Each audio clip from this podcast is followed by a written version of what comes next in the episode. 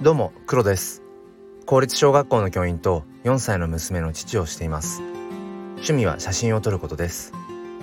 このチャンネルは切り取った日常の一コマからより良い明日への鍵を探していくチャンネルです。本日もよろしくお願いいたします。えー、さて今日の放送ではワクワクの正体ということについてお話をしたいと思います。えー、今これ収録をしているのは8月の 8月じゃない。4月の29日、えー、木曜日、えー、昭和の日祝日ですね、え、の朝です、え、雨が降っていて、まあ、今これを撮っている車の、まあ、フロントガラスを雨が打ちつける音が、え、しています。今日は一日どう過ごそうかななんていうふうに思ってるんですが、え、最近あまり配信をしていませんでした。うんというのも、まあ、仕事が忙しい っていうのもあるんですがなんかこう自分の話したいこと思いっていうものをうんまあ貯めてから話していこうかななんてだからまあ本当に気まぐれにうんやっていこうかななんていうふうに思っていて4日ぐらい空いちゃったのかな、えー、そんなところです。ということですいません本題の、えーと、そのワクワクの正体っていう話をしていきます。えー、僕はあの趣味で写真を撮ってるんですがあのいつもいつも一眼レフを使っていてあのレンズなんかもいろいろ変えるんですけれどもあのー、まあ、最近ちょっとこう変えた撮り方として変えた部分が一つあってそれはあの写真のあの横と縦の比率まあ構図というか。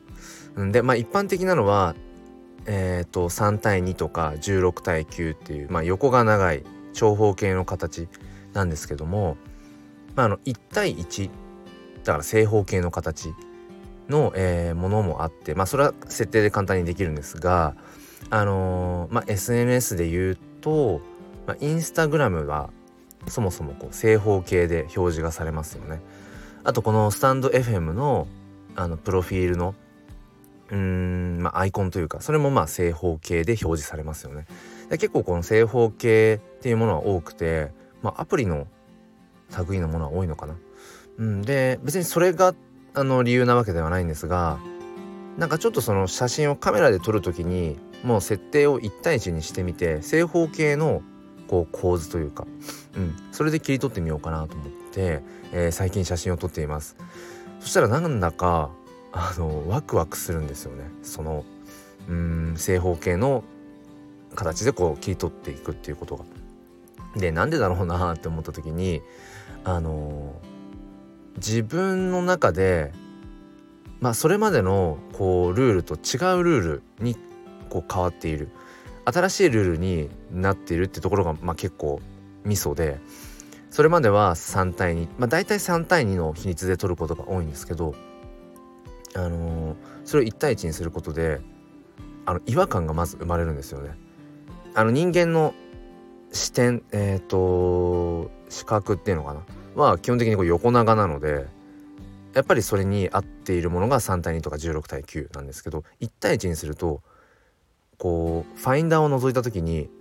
左と右のところにこう黒い何て言うのかな？部分があるから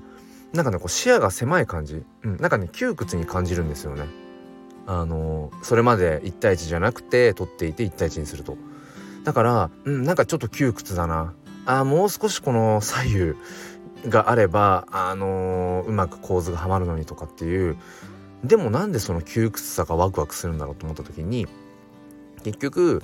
あのー、